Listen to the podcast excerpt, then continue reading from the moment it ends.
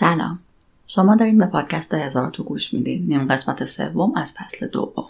امروز 16 آذره و من سارا شکوری می‌خوام براتون یه مونولوگ بخونم از کتاب کاراگاهان وحشی نوشته روبرتو پولانیا راوی این مونولوگ زنی به اسم اوکسیلیو لاکوتوره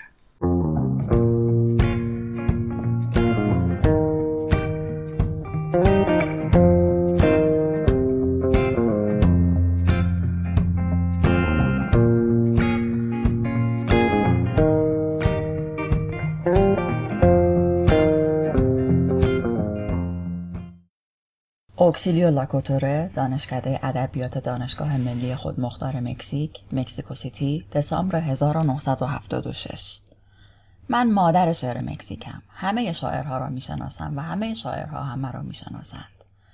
وقتی آرتورو بلانو را دیدم 16 سالش بود و پسر خجالتی بود که درست بلد نبود مشروب بخورد. من اهل اوروگوئه اهل مونتویدئو. ولی یک روز مکزیک آمدم. بی اینکه دقیقا بدانم چرا یا برای چه یا چطور یا چه موقع. سال 1967 بود که به مکزیکو سیتی منطقه فدرال آمدم. یا شاید هم 1965 بود یا 1962 دیگر نمی‌توانم ترتیب تاریخ یا سفرهایم را نگه دارم. فقط می‌دانم که به مکزیک آمدم و دیگر هرگز آن را ترک نکردم. وقتی به مکزیک آمدم لئون فلیپه مرد قولاسایی بود. چه نیروی بود از جهان طبیعت. هنوز زنده بود و لئون فیلیپ سال 1968 مرد. وقتی به مکزیک آمدم پدرو گارفیاس چه مرد بزرگی بود چه مرد صدا زده ای هنوز زنده بود. و دون پدرو سال 1967 مرد که یعنی من باید قبل از 1967 اینجا آمده باشم. پس فرض کنیم که سال 1965 به مکزیک آمدم. فکر می‌کنم سال 1965 بود. هرچند که ممکن است اشتباه کرده باشم. و هر روز به دیدن آن اسپانیایی های نامدار می‌رفتم. ساعتها با آنها وقت میگذراندم. با شور وفادارانه یک شاعره و یک پرستار انگلیسی و خواهر کوچکتری که خستگی ناپذیر از برادران بزرگترش مراقبت می کند. و آنها با آن لحجه های اسپانیایی غریبشان آنجور که دور که و ته میچرخید و حرف سه را یکتر و مردانه تر از همیشه رها می‌کرد به من می‌گفتند اوکسیلیو اینقدر آپارتمان شروع کاری نکن. اوکسیلیو زن. آن کاغذها را به حال خودشان بگذار. قبار و ادبیات همراه های همیشگی همدیگر بودند من به آنها می‌گفتم دون لئون. خندهدار نیست. با مرد بزرگتر با آنکه شایسته احترام بیشتری بود از توی خودمانی استفاده می‌کردم. ولی جذبه مرد جوانتر به نحوی میترساندم و نمی‌توانستم دست از گفتن شما بردارم. دون پدرو لئون این کار را به من بسپارید. شما به کارتان برسید. بنویسید. استراحت کنید و وانمود کنید من زن نامریم. و آنها میخندیدند. یا در واقع لئون فیلیپه میخندید. هرچند که راستش هیچ وقت نمی‌توانستیم مطمئن باشی که دارد میخندد یا سینهاش را صاف می‌کند یا ناسزا می‌گوید. و دون پدرو نمیخندید. پدریتو گارفیاس چه مرد سودا زده ای بود. اون نمیخندید. فقط به آن چشمایش که مثل دریاچه هایی در غروب بودند دریاچه هایی در کوه هایی که کسی به آنجا نمی رود. آن دریاچه های اندوهگین آرام آنقدر آرام که انگار از جهان دیگری آمده بودند. نگاه می‌کرد و می‌گفت خودت را به زحمت ننداز اوکسیلیو یا متشکرم اوکسیلیو و همش همین بود. چه مرد دوست داشتنی بود؟ خب داشتم می‌گفتم که به دیدنشان می‌رفتم. وفادارانه و بدون وقفه. بدون اینکه با شعرهایم مزاحمشان شوم و سعی می‌کردم به حالشان مفید باشم. ولی کارهای دیگری هم می‌کردم. کار می‌کردم. سعی می‌کردم کار کنم. چون زندگی در مکزیکو سیتی ساده است. همانطور که همه می‌دانند یا فکر می‌کنند یا خیال می‌کنند که می‌دانند. ولی فقط وقتی ساده است که پول یا بورسیه یا کاری داشته باشی و من هیچ چیز نداشتم. آن سفر طولانی به لاراخیان ماس ترانسپارنته که مرا از چیزهای زیادی توهی کرده بود که توانایی انجام هر کاری که بهم پیشنهاد می‌شد هم یکی از آنها بود. کارم این بود که در دانشگاه مخصوصا دانشکده ادبیات چرخی بزنم و کارهایی که می‌توانستی بهشان بگویی کار داوطلبانه را انجام دهم. ممکن بود که یک روز سخنرانی های پروفسور گارسیا لیسکانو را ماشین کنم. یک روز دیگر در دپارتمان فرانسه متنی را از فرانسوی ترجمه کنم. یک روز مثل کنه به گروهی که می‌خواستن نمایشی را برپا کنند بچسبم بدون اقراق ممکن بود هشت ساعت را به تماشای تمرین ها گرفتن ساندویچ ها و رفتن با نورهای صحنه بگذرانم گاهی اوقات به کاری برمیخوردم که بابتش پولی گیرم میآمد. مثلا یکی از استادها با حقوق خودش به عنوان دستیار استخدامم می‌کرد. یا مدیرهای بخشها ترتیبی می‌دادند که خودشان یا دانشکده برای دو هفته یا یک ماه برای کاری نامعلوم که بیشتر اوقات ناموجود هم بود استخدامم کنند. یا منشیها دخترهای خوبی بودند. کاری می‌کردند که رئیسهایشان خورده کارهایی را به هم بسپرند که بابتش چند پزوی آیدم شود.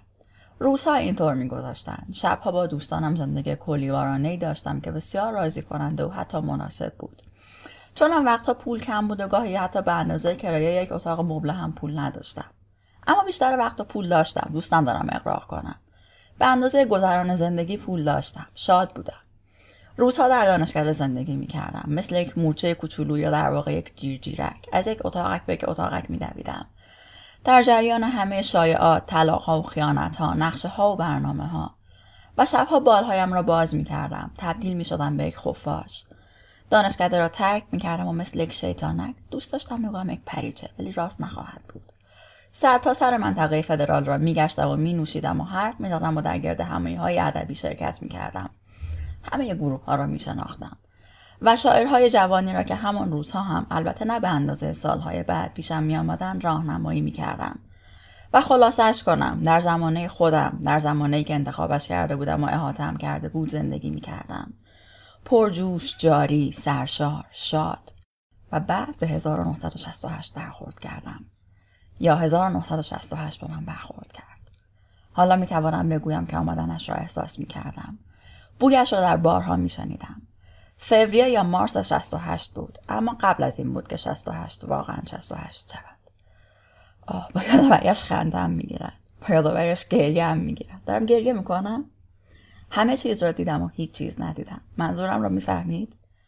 وقتی که ارتش استقلال دانشگاه را نقض کرد و وارد محوطه شد تا همه را دستگیر کند یا بکشد من در دانشکده بودم. نه. آدم های زیادی در دانشگاه نمردند آن جریان در تلاتلوکلو بود. کاش که نامش تا ابد در یادهایمان حک شود. اما وقتی ارتش و پلیس ضد شورش آمدند و همه را به خودشان بردند در دانشکده بودم. واقعا باور کردنی نبود. من در دستشویی بودم. دستشویی یکی از طبقه های ساختمان. فکر می‌کنم طبقه چهارم ولی مطمئن نیستم. و روی توالت نشسته بودم. همانطوری که در شعرهای آوازها می‌گویند دامنم بالا جهیده بود و داشتم شعرهای نقض پدروگارفیاس را میخواندم که یک سالی بود که مرده بود. دوم پدرو چه مرد اندوهگینی سوگوار برای اسپانیا و تمام دنیا. چه کسی می‌توانست تصور کند در همان لحظه که پلیس کسافت ضد شورش وارد دانشگاه می‌شود من در دستشویی شعر بخوانم؟ می توانم یک لحظه از موضوع بحث خارج شوم؟ به نظرم دنیا پر است از چیزهای فوقالعاده و مرموز. و در واقع به لطف پدروگارفیاس شعرهای پدروگارفیاس و عادت قدیمی مطالعه در دستشویی من آخرین کسی بودم که فهمیدم پلیس آمده ارتش آمده و دارند هر کس را که دستشان می‌رسد به خودشان می‌برند. فرض کنید صدایی شنیدم قرشی در روحم. و فرض کنید که صدا بلند و بلندتر شد و تا آن وقت دیگر داشتم به اتفاقاتی که داشت میافتاد توجه می‌کردم.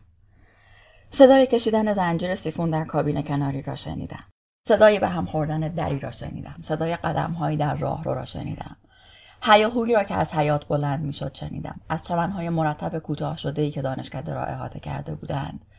مثل دریایی سبز گرد یک جزیره جزیره که در آن همیشه برای رازهای نجوا شده و عشق فرصت هست و بعد حباب شعرهای پدروگارفیاس ترکید و کتاب را بستم و بلند شدم سیفون را کشیدم در را باز کردم و با صدای بلند چیزی گفتم گفتم رفیقان بیرون چه خبر است ولی کسی جوابی نداد. هر کس در دستشویی بود ناپدید شده بود. گفتم رفیق کسی اونجا نیست؟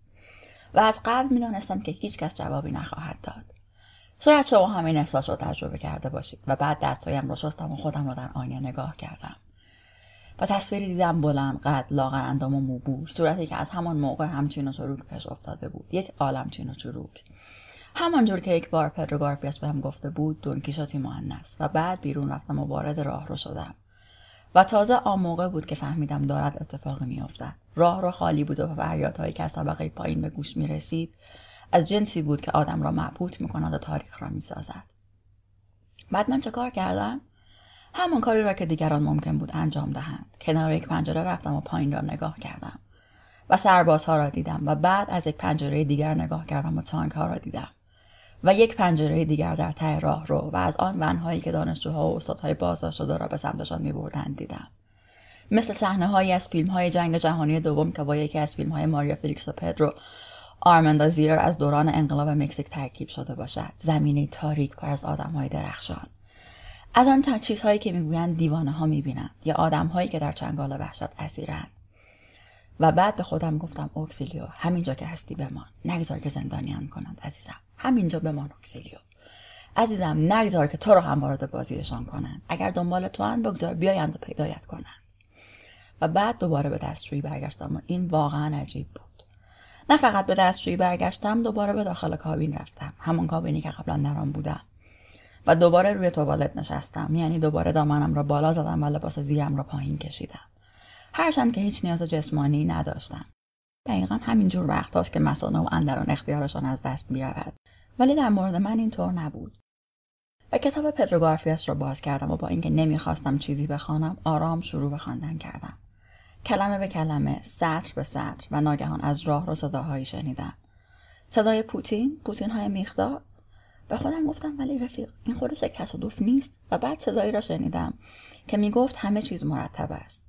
هرچند شاید چیز دیگری گفت و یکی شاید همان حرامزاده ای که حرف زده بود در دستشویی را باز کرد و من پاهایم را مثل یکی از بالریان های رنوار بلند کردم. لباس زیرم روی مچهای لاغرم تاب می‌خورد و به کفش هایی که آن روزها داشتم راحت ترین کفش های روی بلندی که می‌شود داشت ساییده می‌شد.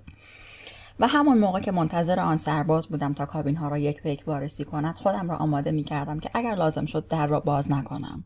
که از آخرین سنگر استقلال دانشگاه دفاع کنم. من یک طائره فقیر اهل اوروگوئه که مکزیک را به اندازه دیگران دوست داشت. داشتم می‌گفتم همانطور که منتظر بودم سکوت عجیبی حکم فرما شد. انگار که زمان ترک برداشته باشد و همزمان در جهتهای مختلفی حرکت کند. زمانی نو و بدون کلام نه برساخته از حالات و حرکات. و بعد خودم را دیدم و سرباز را دیدم که با شگفتی در آینه نگاه می‌کرد. هر دویمان بی حرکت مثل مجسمه هایی در دستشوی زنانه طبقه چهارم دانشکده ادبیات و همش همین بود. بعد صدای قدم هایش را شنیدم که در دوردست محو می شد. صدای در را شنیدم که بسته شد و پاهای راشتم انگار به میل خود به حالت قبلیشان برگشتند. فکر می کنم که سه ساعتی به همان حال نشستم. می‌دانم که وقتی از کابین بیرون آمدم هوا داشت تاریک می شد. اعتراف می کنم که وضعیت نوعی بود ولی می‌دانستم چه کنم. وظیفه‌ام را می‌دانستم. پس به کنار پنجره دستشویی رفتم و بیرون را نگاه کردم. آن دورها سربازی را دیدم. به یک نفر بر یا شاید هم سایه یک نفر بر را دیدم. مثل حیات ادبیات لاتین مثل حیات ادبیات یونان. آه من عاشق ادبیات یونانم. از پندار گرفته تا جورج سفریس. دیدم که باد انگار که از آخرین روشنایی آن روز در شهر باشد محوطه دانشگاه را میروفت و من می‌دانستم که باید چه کنم. می‌دانستم می‌دانستم که باید مقاومت کنم. پس روی کف کاشیکاری دستشوی زنانه نشستم و در آخرین پرتوهای نور سه شعر دیگر از پدرو گارفیاس خواندم و بعد کتابم را بستم. چشمهایم را بستم و به خودم گفتم اوکسیلیو لاکوتوره شهروند اوروگوه اهل آمریکای لاتین شاعر مسافر ایستادگی کن. همش همین بود. و بعد مثل حالا که دارم درباره گذشتم فکر می‌کنم به گذشتم فکر کردم. به چیزهایی فکر کردم که شاید به اندازه حالا که به آرتورو بلانو فکر می‌کنم برایتان جالب نباشد. آرتورو بلانوی جوان که وقتی اولین بار دیدمش 16 یا 17 ساله بود در سال 1970 آن وقتها هم من مادر شاعرهای جوان مکزیکی بودم و او بچه بود که بلد نبود درست مشروب بخورد. ولی از اینکه در شیلی دوردست در سالوادور آلند انتخابات را برده بود به خودش میبالید. من میشناختمش. اولین بار در جمع پرسر صدایی از شاعرها در بار انکروسیادا برا جای سوراخ موشی که پاتوق دسته های جور و جوری از آدم های آینده دار جوان و نشندان جوان بود دیدمش و او دوست شدم. فکر می‌کنم دلیلش این بود که در میان آن همه مکزیکی فقط ما دو نفر اهل آمریکای لاتین بودیم. با وجود اختلاف سنمان و وجود همه اختلاف های قابل تصور با او دوست شدم. به او یاد دادم که تی اس الیوت که بوده، ویلیام کارلوس ویلیامز که بوده، پاوند که بوده. یک بار او را به خانهاش بردم. بدحال مست. بازوهایش با دور گردنم بود و سنگینیش آویخته به شانه های لاغرم. و با مادرش و با پدرش و خواهر خیلی نازنینش دوست شدم. همهشان آدم های نازنینی بودند. اولین چیزی که به مادرش گفتم این بود. خانم با پسرتان نخوابیدم و او گفت معلومه که نخوابیدی اکسیلیو ولی به من نگو خانم. ما تقریبا همسنیم. من با آن خانواده دوست شدم. خانواده ای از شیلیایی های سرگردان که سال 1968 مکزیک مهاجرت کرده بودند. سال من. مدت های طولانی در خانه مادر آرتورو می ماندم. یک بار برای یک ماه، یک بار دو هفته، یک بار یک ماه و نیم. چون آن وقتها پول کرایه یک اتاق مبله یا حتی اتاقی روی بام را نداشتم. روزها را در دانشگاه با انجام این کار و آن کار میگذراندم. و شبها در خانه کلی ها زندگی می‌کردم و در خانه دوستانم میخوابیدم. دار و ندار آنها چیزم را اینجا و آنجا جا میگذاشتم. لباسهایم کتابهایم مجله هایم عکسهایم. من رمدیوس وارو بودم لونر کرینگتون بودم یونیس اودیو بودم لیلیان سرپاس بودم. آه لیلیان سرپاس بینوا. و اگر دیوانه نشدم برای این بود که همیشه رگه ای از شوخ طبعیم را حفظ می کردم و دامنهایم می خندیدم به شلوارهای لوله تفنگیم به جورابهای در رفتم. به موهای کوتاه پسرانم که داشتن به سرعت از طلایی به سفیدی می‌زدند. به چشمهای آبیم که به شب مکزیکو سیتی خیره شده بودند. به گوشهای صورتیم که به شایعات دانشگاه گوش می‌دادند. به بالا و پایین رفتنها به سرخوردگیها به تهمتها به دروغها به تملقها به تمجیدهای بیهوده. به بسترهای لرزانی که زیر آسمان شب مکزیکو سیتی فرو میریختند و دوباره برپا می‌شدند. آسمانی که خیلی خوب میشناختمش.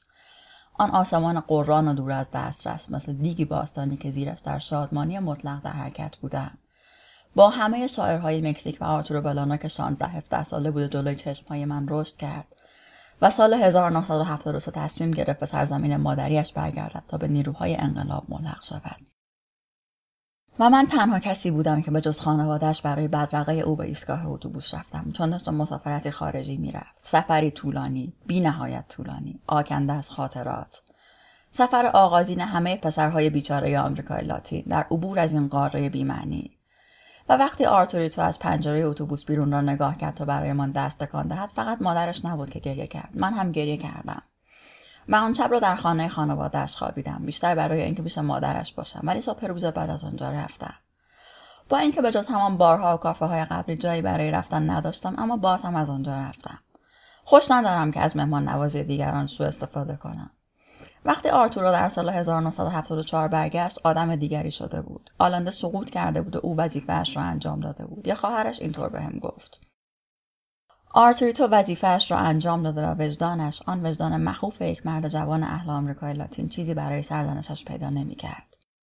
روز 11 سپتامبر خودش را به عنوان یک داوطلب معرفی کرده بود. وظیفه بیمعنی نگهبانی در یک خیابان خالی را بر عهده گرفته بود. شبها بیرون رفته بود. چیزهای زیادی دیده بود. و بعد از چند روز در یک ایست بازرسی پلیس گیر افتاده بود. شکنجش نکرده بودند اما چند روز نگهش داشته بودند و در آن چند روز مردانه رفتار کرده بود. در مکزیک دوستانش شب مکزیکو سیتی و زندگی شاعران منتظرش بودند ولی وقتی برگشت دیگر مثل قبل نبود. شروع کرد به معاشرت با آدمهای دیگر جوانتر بچه دماغوهای 16 17 18 ساله با یولیس از لیما آشنا شد. از همان بار اولی که دیدمش به خودم گفتم یک دوست ناباب.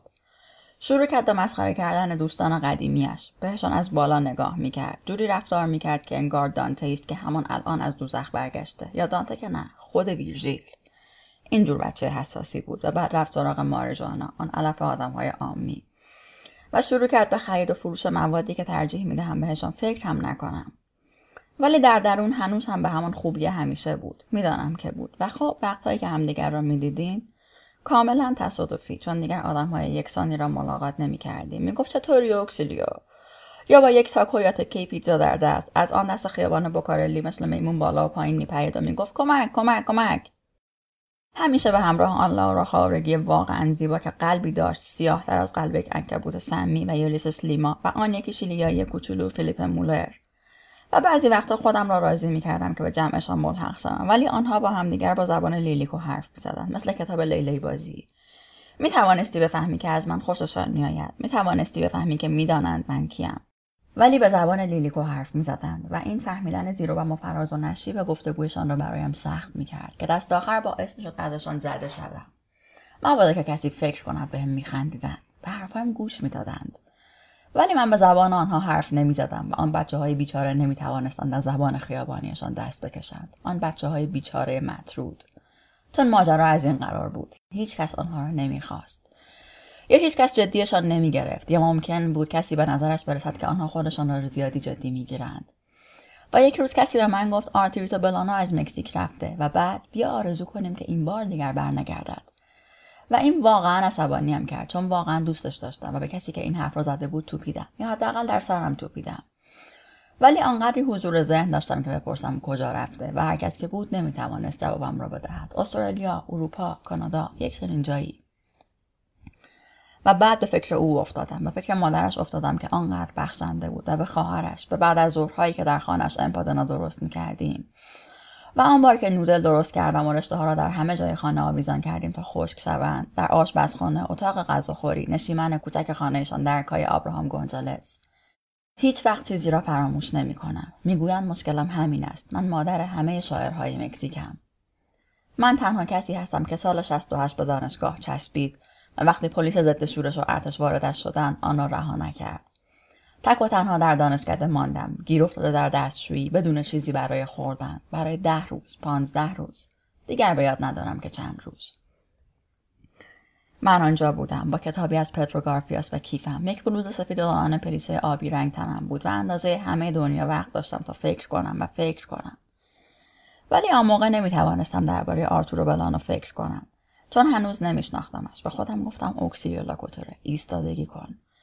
اگر بیرون بیایی زندانیت می‌کنم. شاید به مونتویدیو برات گردانم. چون توی احمق هیچ وقت به فکر راست کردن مدارکت نبوده ای به سر رویت توف میاندازند کتکت می‌زنند خودم را برای مقاومت آماده کردم. مقاومت در برابر گرسنگی و تنهایی. آن چند ساعت اول را به حال نشسته روی توالت خوابیدم. همان توالتی که وقتی همه چیز شروع شد رویش نشسته بودم.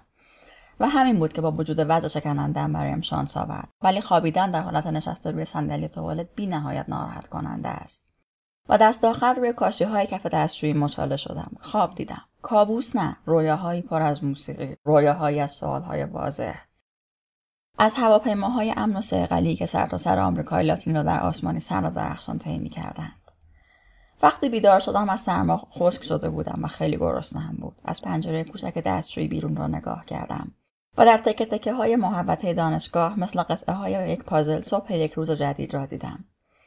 آن صبح نخستین را به گریه و شکر خدای آسمان ها برای اینکه کسی آب را قطع نکرده بود گذراندم. به خودم گفتم بالا نیاور اکسیلیو هر قدر که می‌خواهی آب بخور ولی بالا نیاور. روی زمین لغزیدم پشتم را به دیوار تکی دادم و کتاب پدرو گارفیاس را دوباره باز کردم. چشمهایم بسته شد لابد خوابم برده بود. بعد صدای پاهایی را شنیدم و در کابینم پنهان شدم. آن کابین اتاقکی بود که هیچ وقت نداشتم. آن کابین سنگرم بود و قصرم و تجلی مکزیک بود برایم. بعد شعرهای پدرو گارفیاس را خواندم. بعد خوابم برد. بعد از پنجره به بیرون نگاه کردم و ابرهایی را آن بالای بالا دیدم و به نقاشی های دکتر آت و لاراخیا ماس ترانسپارنت فکر کردم. بعد به چیزهای خوشایند فکر کردم. چقدر شعر از بر بودم. شروع کردم به خواندنشان. به زمزمه شعرهایی که به یاد میآوردم و دلم می‌خواست که آنها را بنویسم. ولی با اینکه خودکار بیکم را هم بود کاغذ نداشتم. بعد به خودم گفتم احمق بهترین کاغذ دنیا را همینجا داری. پس کمی دستمان توالت برداشتم و شروع کردم به نوشتن. بعد خوابم برد و خواب دیدم. و مسخره. خواب خوانده ایبار برو را دیدم. خواب شعرش گل سرخ بادها را که در سال 1920 در آمده بود. و همینطور اولین کتابش زبانهای الماس را. چه اسم قشنگی داشت. چه اسم زیبایی. انگار که اسم کتاب شعر آوانگارد باشد یک کتاب فرانسوی چاپ پارسال وقتی سال 1919 چاپ شده بود. به عبارت دیگر وقتی که خواناده آمریکا 27 سالش بود. آن وقتا چه زن جذابی باید بوده باشد با تمام دنیا زیر پاهایش. همه آن مردهای متشخص که آماده بودند تا با کمال میل خواسته هایش را برآورده کنند. مردهای متشخصی که دیگر نیستند هرچند که خوانا هنوز هم هست. آن همه شاعر مدرنیست که حاضر بودند برای شعر بمیرند. آن همه نگاه های باطعنی آن همه کلمات زیبا آن همه عشق. بعد خوابم برد. بعد بیدار شدم و ساعتها شاید هم روزها گریه کردم. برای زمان از دست رفته برای کودکیم در مونتویدئو برای چهره که یادآوریشان هنوز هم آزارم می‌دهد. که حالا بیش از گذشته آزارم می‌دهد. و ترجیح می‌دهم در موردشان صحبت نکنم. بعد حساب روزهایی که محبوس بودم از دستم در رفت. از پنجرهام پرنده ها را می‌دیدم. درخت ها را شاخه هایی که جاهایی ناپیدا سر برآورده بودند را. بوته ها را چمن را ابرها را دیوارها را. ولی کسی را ندیدم یا صدایی نشنیدم. حساب روزهایی که آن تو بودم را از دست دادم. بعد کمی دست متوالت خوردم. شاید بخشی از من شارلوت را به یاد میآورد. ولی فقط کمی. طاقت مقدار بیشتری را نداشتم. بعد فهمیدم که اشتهایم از بین رفته. بعد دستمال توالتی که رویش نوشته بودم را برداشتم و توی توالت انداختم و سیفون را کشیدم. صدای آب ترساندم و فکر کردم که از دست رفتم. با خودم گفتم با وجود هوشم و همه فداکاری هایم از دست رفتم.